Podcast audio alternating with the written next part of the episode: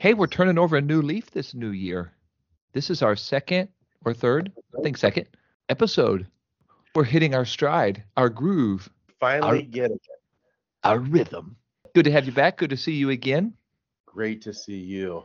Oh Well. I, somebody told me over the course of this weekend, they said, When are you going to do another Preacher and Policeman episode? I love the cop stories. I said, I know they're awesome. They're gold. Uh, I've you- a couple of people saying things recently too. They've they've asked, "Hey, when are you doing another one?" So I, I think they'll be pleased that we've maybe. Yes, that's right. the summer of 24, the next episode is coming your way. Exactly. They're only a year and a half apart now. exactly. That's right. Welcome to our biannual episode of The Preacher and the Policeman. How is it that we're doing episodes closer together now, but we're further I don't apart? understand. I don't. I, When we lived in the same county, we couldn't Yes. get together to save our lives. That's right. It's very true. Would you regale our listeners with another one of your cop stories? I would love to do that. Um, one of the things that I had thought about when we brought up the topic last time at the end of the last episode, we talked about this whole topic of science and things like that. And I thought, you know, not a lot of cop stories get real scientific, let's face it. Right. But I, I did think of something that I thought I think LJ can can use this as an illustration. And I got to set up a little backstory with it because when I started at our department, my field training officer, the very first time he decides he's going to show me the trunk of the car and what's inside this Impala, to my surprise, is a tennis racket. And I'm really shocked. I said, a tennis racket, really? I kind of chuckled. I said, just in case a tennis game breaks out. He says, no, they're for bats, right? okay, a, a tennis racket for a bat, like a like you trade a tennis racket for a bat. Like, No, hey, I- I tell you what, let me give you, I'll give you a Wilson for a Louisville. wrong kind of bat. The kind Oh. of bat with, with wings that gets in people's houses. Oh, and as that kind out, of bat, those pesky, that kind yes. of bat, yes, the pesky kind, not the Louisville Slugger kind. Now, our department actually responded to bat calls, and I, I guess I missed that part of the academy where they said you might have to get a bat out of someone's house, but it's a real thing, especially in a community with a lot of older homes, I guess. So he proceeds to tell me, yeah, if you hit a bat with this tennis racket, it's going to stun it, knock it out. You scoop it up, you get it out of the person's house, you're done. Real easy call. Okay, makes perfect sense. Okay, yeah, and I that's learned that literally batting practice. Like that that's, is that's for all Well, your dad jokes out there. we don't have these calls all the time, but you know, when we do get them, it turns out this is a really handy tool to have. As silly as it looks, when you open a police car, it looks exactly, if you've never seen inside a trunk of a police car, it's exactly what you imagine. Tools of the trade, all the things that you need to fight crime, rescue people, make your job easier, make lives better. And then there's a tennis racket. And a tennis racket. That's right. I feel like that's one of those. Which of these does not belong on Sesame Street? Right, right. First aid kit, pry That's right. bars. you know. Next to the fire extinguisher, a tennis racket. Next to the fire extinguisher. right, right. So over the course of a few years, I get pretty good at, and I've got my own process of how I do this because you can really just stun them, scoop them up, get them out. So one night on night shift, it's a super busy night, and we are just call to call. Every officer just hopping. As we're getting these calls, of course, we have to prioritize, but we get not one but two bat calls in the midst of all the other calls. I get one, and my friend gets one and we don't even have time to talk to each other because we're on opposite ends of town. We maybe pass each other here and there, but we are just really call to call. Finally, when the dust settles and the smoke clears, we get to meet up because this is the time we're going to decompress, kind of debrief a little bit informally, just pull up mirror to mirror in our cruisers and just say, Okay, how was your night? So I pull up and we start talking about the calls and he says, How was your bat call? I said, Oh, really easy. I said, Went in, knocked it off the curtain, scooped it up in a bag, took it to the park. He said, You took it to the park? I said, Yeah, you know, not to play with it or anything on the slides. I took it to the park to release it. Hey, you my- come down. You come down next. I'll catch you at the bottom. For being so good and so compliant, he got a That's trip to the park. I said, yeah, I said, I, I don't mind bats. Bats don't bother me. I don't want rabies like anybody else. I said, but I usually take them outside. The one thing I don't like at all are mosquitoes, and you know they eat a lot of mosquitoes. So let's just set them Ah, back out in yeah. the park and eat mosquitoes, right? Absolutely. So he, he says, not me. And of course, you got to understand, you got to picture of this person who is a seasoned veteran officer. You can call him grizzled if you want, but that might be a little too extreme. But, you know, he's the seasoned veteran police officer. Not me, man. Not me. He said, I kill him every time. I don't want anything to do with bats. I don't want rabies. And, and I get that in his defense. You don't want rabies. You don't want to be turned into a vampire or anything else that you might think when it comes That's right. That's right. The two options. The two options, right? So he says, I hit that thing, fell on the floor. I hit it again. I'm not taking any chances. I want all those shots. I don't have to go to the hospital. I don't want the person in the house to end up getting hurt. He said, I crush that thing, man. Don't mess around with it. Oh, okay. Well, if that's your thing, you know, that, that's what you do. It's different than me, but okay. Right. So we talked another minute or so, and I said, "By the way, where where do you where do you put them after you squash them like this?" He's like, "Well, I haven't thrown this one out yet. It's still in the brown paper bag in the back seat." I said, "Oh, okay." I said, "I, I get rid of mine right away because they're still alive. They're just unconscious." minute or two goes by, and all of a sudden, in the quiet hours, oh, probably my. four o'clock in the morning, in a downtown, all we hear is the rustling of a bag Oh my. Oh my. car. and if you could have seen the look on his face, I can't even describe it because all of a sudden it was a light bulb that doesn't go off. It just blows up. and he realizes I've made a huge mistake. He doesn't say anything. In one swift motion, he throws the car into drive and says, Gotta go. And he's gone. I'm assuming he went to a park or somewhere on a Right. country road and very carefully got out of the car. I wish I would have followed so I could have oh seen. him. yes. I would have watched from a distance in the safety of my car, but With your tennis racket firmly in hand. even inside the car. That's right. Just in case bats can go through glass. you never know. You never know. If it's one of those vampire bats, let's not take any chances. I just imagine him opening this door and having to so carefully and so quickly try to get this thing coaxed out of his car. Oh so my word. And I never let him forget that. No, no. That's that's that's being a good friend. so when I saw him a little bit later, I said, Really crushed it, huh? Oh my goodness. So how did he respond, or was he just leave you alone? You know, he's such a good sport. If you've listened for a while to our podcast, he's the same officer with the alligator story. And in fact, it was about Man, the same guys- look. Yes, this was the kind of guy. It must have been something with animals, calls with animals. Yeah, you guys was- are like animal control. exactly. This guy was uh, just, I, I've said before on the last podcast when we talked about that situation, just a naturally funny kind of person. And Yes. Some, I don't think he was even trying to be, but when he would have these serious moments and his responses, even in a serious situation, they were still so funny.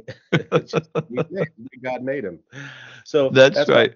And that's what came to mind after we talked the last time when we started talking. Hey, let's maybe do something a little bit on the issue of science and those types of things. if you were with us last episode, we talked about can we really believe the Bible? Can we trust the Bible? And now we're going to go a little bit deeper. We're going to ask, what about science? Does science contradict the Bible? Science is based on observation. So this FTO and fellow officer observed that the bat was dead, but the bat was not. And then he observed himself. You observed him driving away to an undisclosed location, possibly a cemetery, to get rid of the bat and, bury, and bury it with its kind. When science observes what science observes and the Bible observes what the Bible observes, do they observe two different things? Or is it possible that science and the Bible are not enemies, but actually very close friends? Now we have to put the Bible in the ring with science and ask can both of them get along? Well, let's try to answer that Good question. right after this. Hey, good day to you. Welcome back. You're listening to The Preacher and the Policeman. My name is LJ. I am the preacher, And my name's Andy. I'm the policeman. and we'll be back right after this.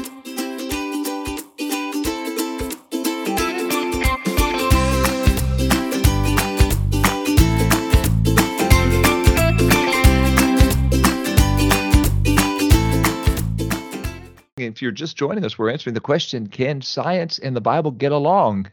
Can we all just get along? Does science contradict the Bible?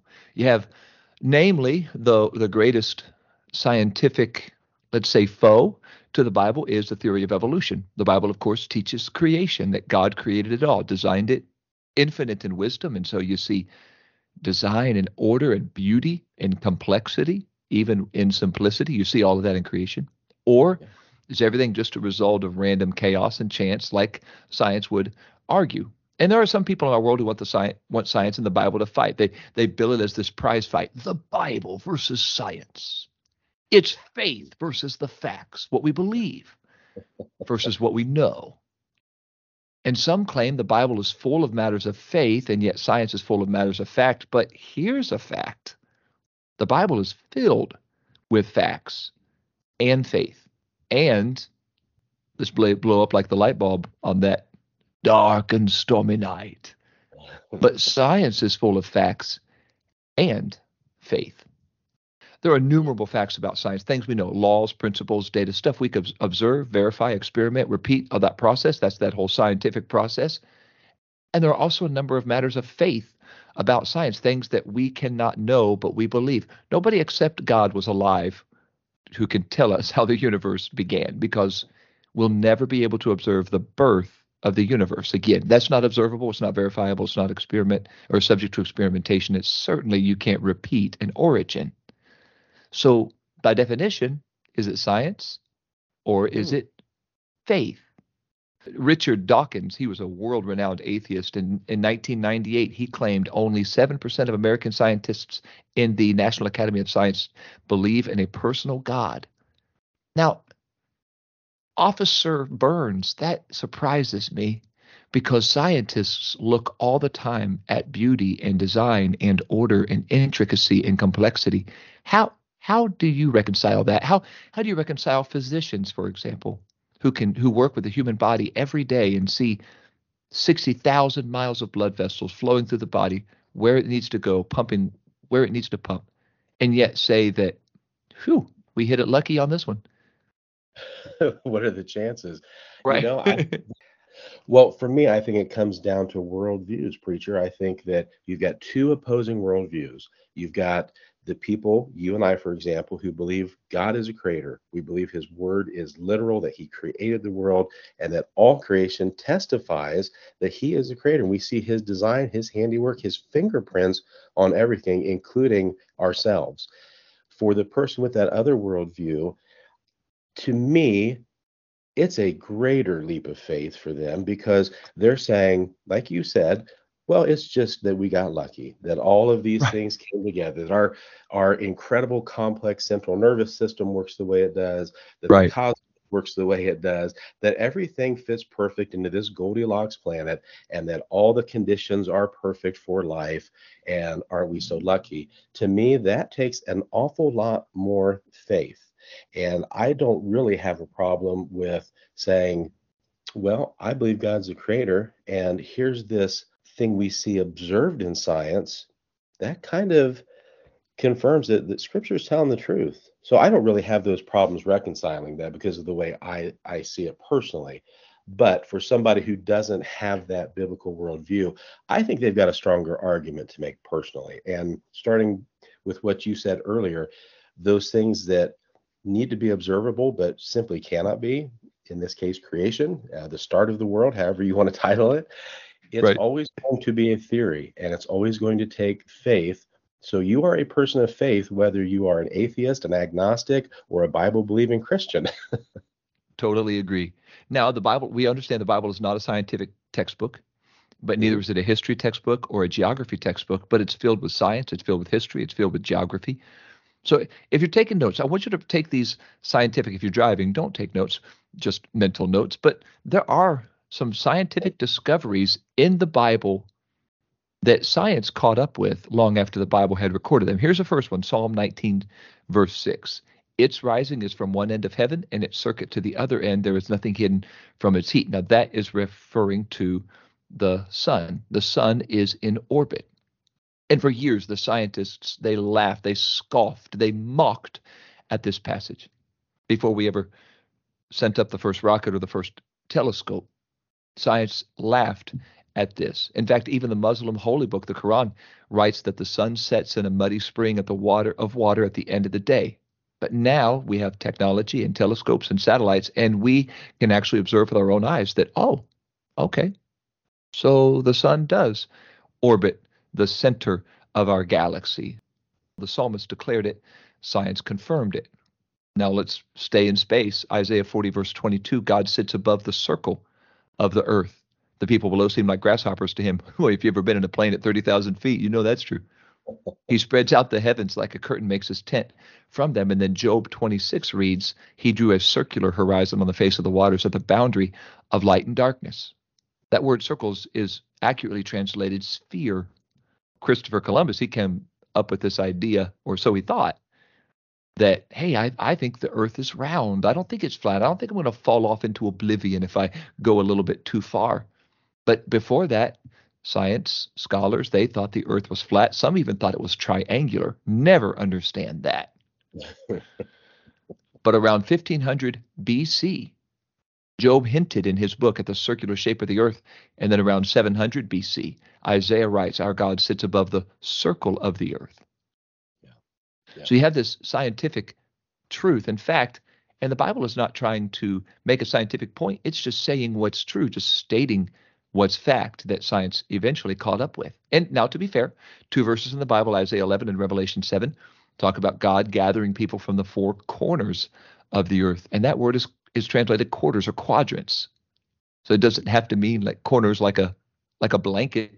Yeah. You can make four quarters northwest, northeast, southwest, southeast of a sphere. So there's no no issue there when it comes to science and the fact that the earth is round. And I know there are some out there who say, heresy, the earth is flat, flat as a piece of paper.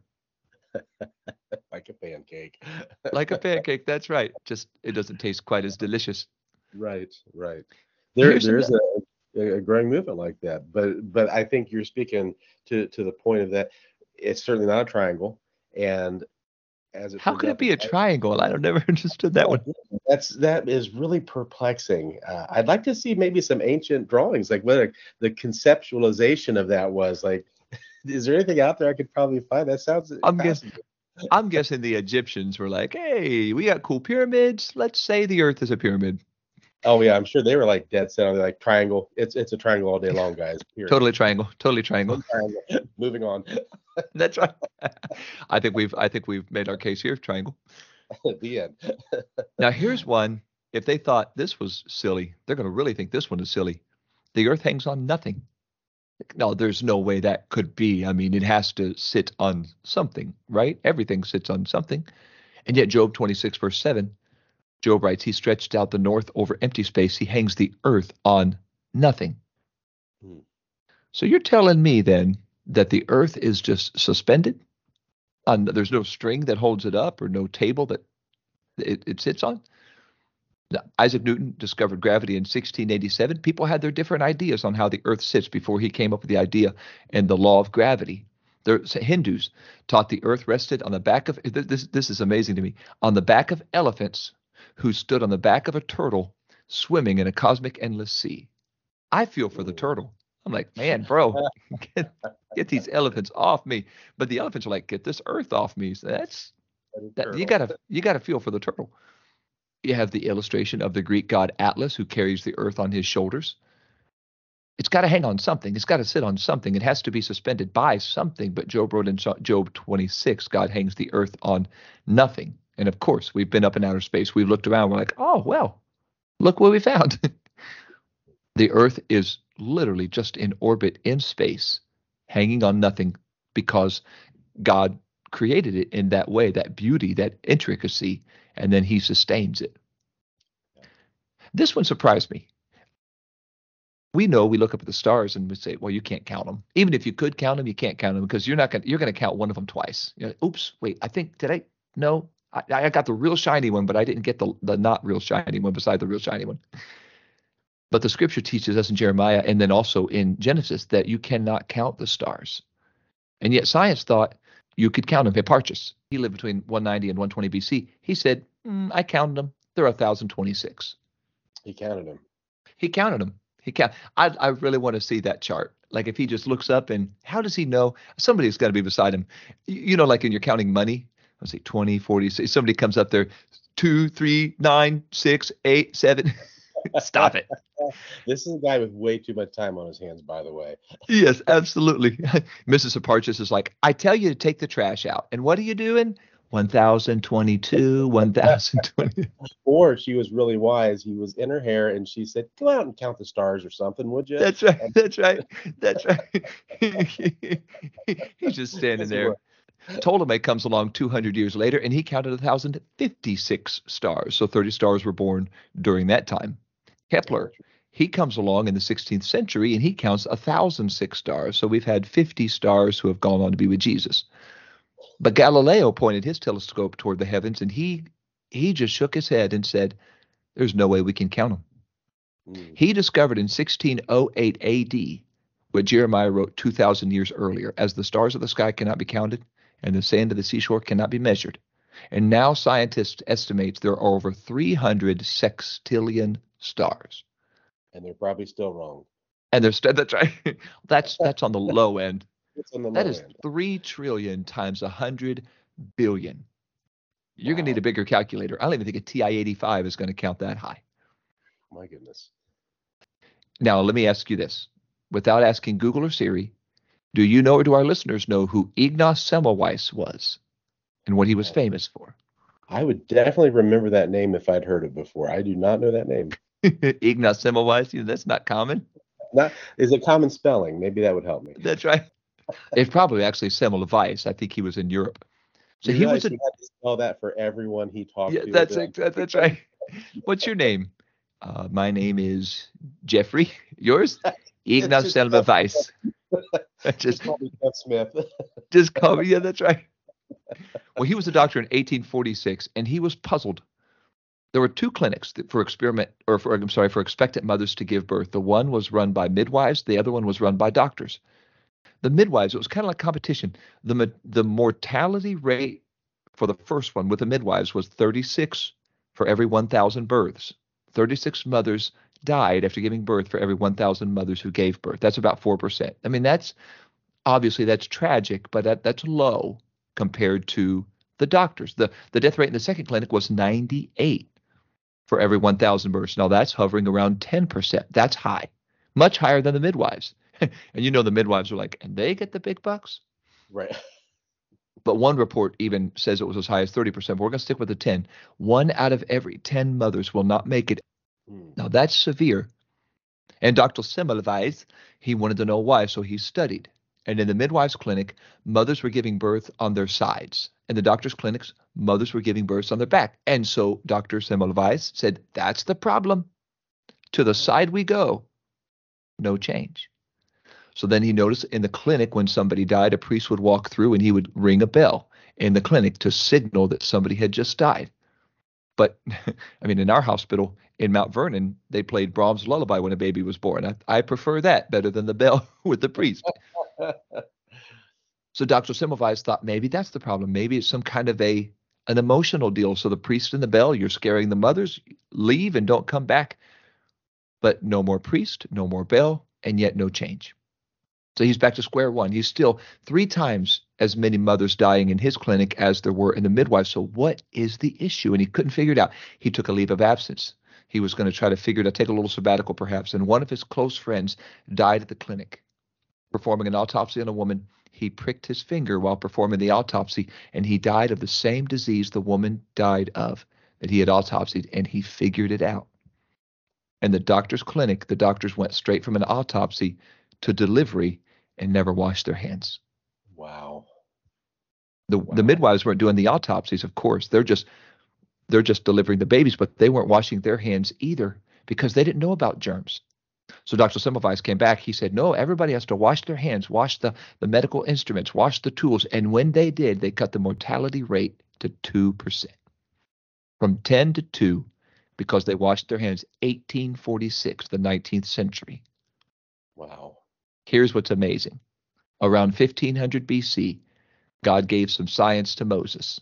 And when we read Leviticus, we usually yawn and we try to speed through it. But Dr. Semmelweis could have saved thousands of mothers' lives had he just read Leviticus, Leviticus 15, verse 13. He who has a discharge is clean of his discharge, then he shall count for himself seven days for his cleansing, wash his clothes, bathe his body in running water, then he shall be clean. God gave this law to Israel coming out of Egypt because God knew about germs, He knew about invisible pathogens. So He told the Israelites, hey, guys, wash your hands, bathe in running water, cleanse yourself from disease. I didn't realize this until studying, but as late as a 100 years ago, some doctors were still washing their hands in a bowl of water. So they got the wash your hands part right. they missed the part about stuff stays in the water if you don't if you don't run it for a little while. Mm. So when you have all these things that are coming together, it's amazing how much science is in the Bible. Yeah. And yet science and the Bible, they don't have to contradict each other.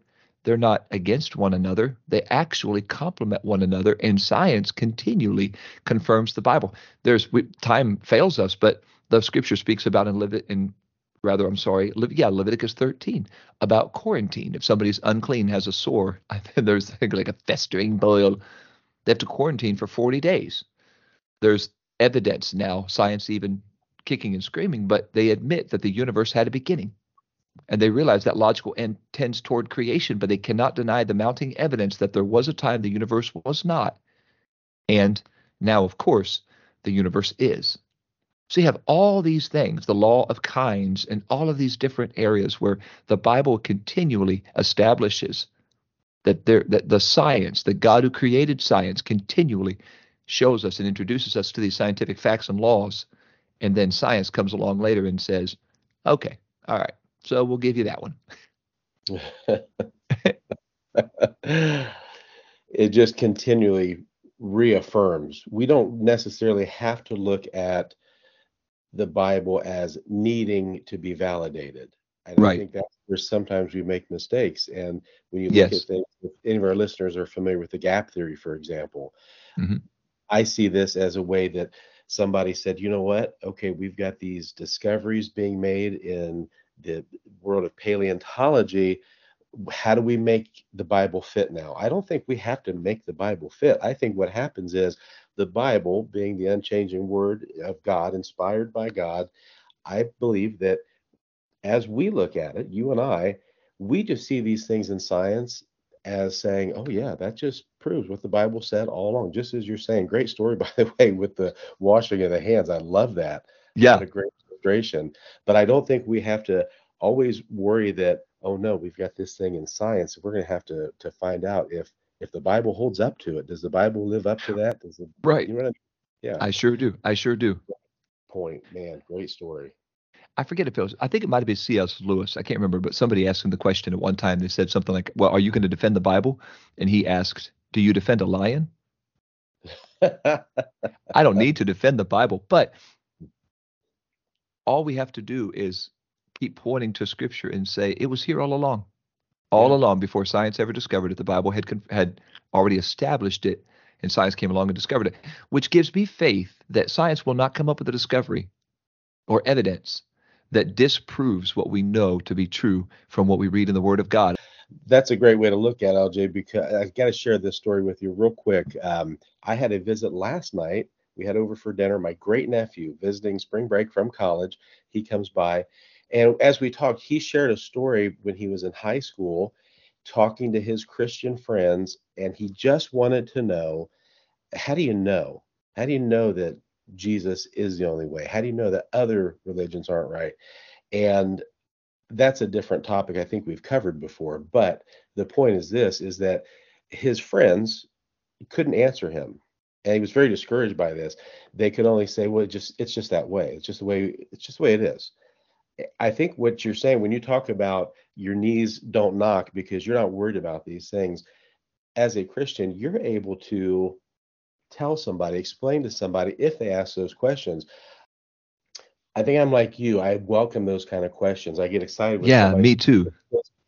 For one thing, I believe because God created us, God wants us to do critical thinking. So absolutely, that doesn't bother me. I love when people think critically, and so for somebody to ask a question, I'm prepared for that. So you're prepared. Pre- I'm sorry, you're prepared for that, or preferred. I know, right?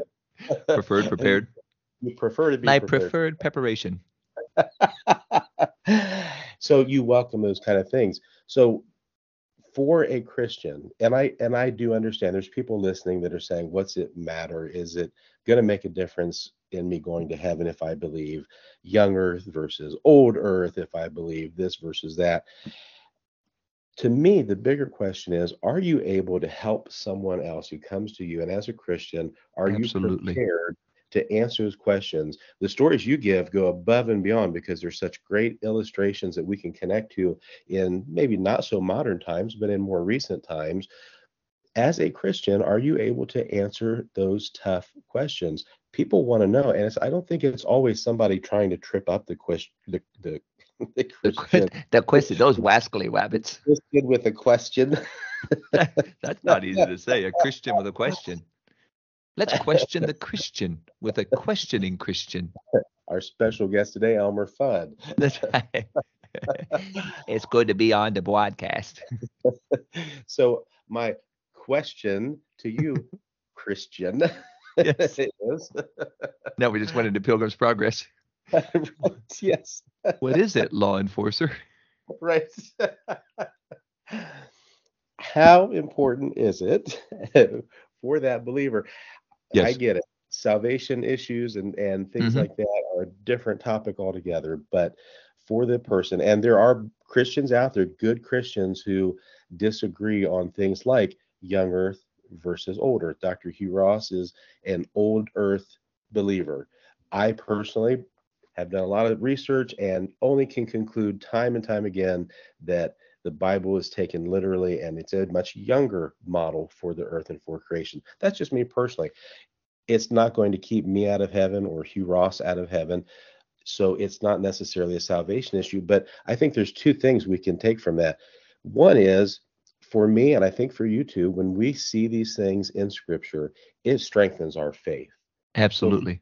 for believers that who that maybe say i don't really want to get into all that it's just too heavy i would encourage people who are kind of on the fence about things as as a believer explore it a little bit because you're going to find out that these things really encourage you the story you just told about the doctors and the and the birthing that really gave me some great encouragement what a great illustration but for christians who just say this is how I believe it's just the way it is. It's just the way it's always been. You just got to trust me. I would really encourage you to at least prepare yourself for those questions because it could be a matter of you, how your evangelism succeeds, the missions that you're doing right here at home, how your mm-hmm. witness is to other people, because people really do hunger after knowledge because God did create us with those critical minds. Absolutely. First Peter says we should be ready at all times to give an answer the reason of the hope that is in us with meekness and fear. So I think for two reasons we need to know these kinds of things. One, so people can't shake our own faith. And so if somebody came to you and said, Well, you know, the Bible says that the earth is flat. Really? Yeah, four corners of the earth. Oh no. And they also said birds aren't real, but that's another discussion. That's a whole different podcast. But if you know that that word literally means quadrants or quarters, you're not your faith isn't shaken. And secondly, it is intended for us to help people build their faith because they've been taught so long, so much that the Bible and the science they don't get along. They're enemies. They're they're foes. They'll always fight. They've always been fighting their siblings who just will never get along. But that's not true at all. Science is continually saying, "Good job, Bible," because the God who who inspired the Bible is the same one who authored science. So when he authored scripture, he threw science in there, history in there, geography in there, and all of that, just because it's there. He's not trying to prove science. He's just trying to let us know that I did this. You're welcome. So, yeah, I hope, hopefully, this will help build up somebody's faith and help others build up others' faith when they have questions like these. Which leads us beautifully into our next episode Are miracles really real? If we've learned today that science doesn't contradict the Bible, and yet miracles transcend science, is it possible that there are times when God will transcend the laws he instituted of science to work a miracle which science cannot explain or even duplicate, but it has to be a sovereign act of a supernatural God. That's going to be a great topic. That's going to be fun. You, what, you know, it would be really fun ahead of that if people who are listening to this have a personal story that they can relate. People want to know about these supernatural experiences, and right. they've had some themselves. Wouldn't it be cool if a few people just got in touch with us and said, "Hey, absolutely." happened to me with a miracle. Well, you can get a hold of us a few ways. We're on Facebook, Vernon Chaplains, V E R N O N Chaplains, or you can email us at vernonchaplains at gmail.com. We'd like to hear your stories. We'd like to hear the miracles God has worked in your life or in somebody you know. So reach out to us either Facebook or email Vernon Chaplains or Vernon Chaplains at gmail.com. That's all we've got today. Let's pray and let's ask the Lord to build our faith as we continue to see over and over again that what the Word of God says, mean it means, and it's true. We can trust it; it will not fail us, and the God who authored us, authored it, will walk with us. Let's pray, Lord Jesus. Thank you so much for what we've learned. Thank you, God, for how you have established all these laws for our benefit. You have established life. God, you have given us this earth for us, for our benefit, and we are thankful ask you today to build our faith. Help us not to allow our faith to be shaken by anything or by anyone. Help us to put our faith in the forever settled, never failing, God inspired word. I pray, Jesus, help us also not only to allow our faith to stand, but help us to increase others' faith. Help us to minister to others and share the gospel with them in such a way that it will increase and bolster their faith. I pray you would do that. Work miracles, Lord to show us that you are not only able, but also willing to work in our lives. And we will always give you thanks and praise in the name of Jesus. Amen. Amen. Well, that's it for us today. Until next time, when we do ask the question and answer it, are miracles really real? I'm LJ, I'm the preacher. And I'm Andy, I'm the policeman. So be blessed. And be safe.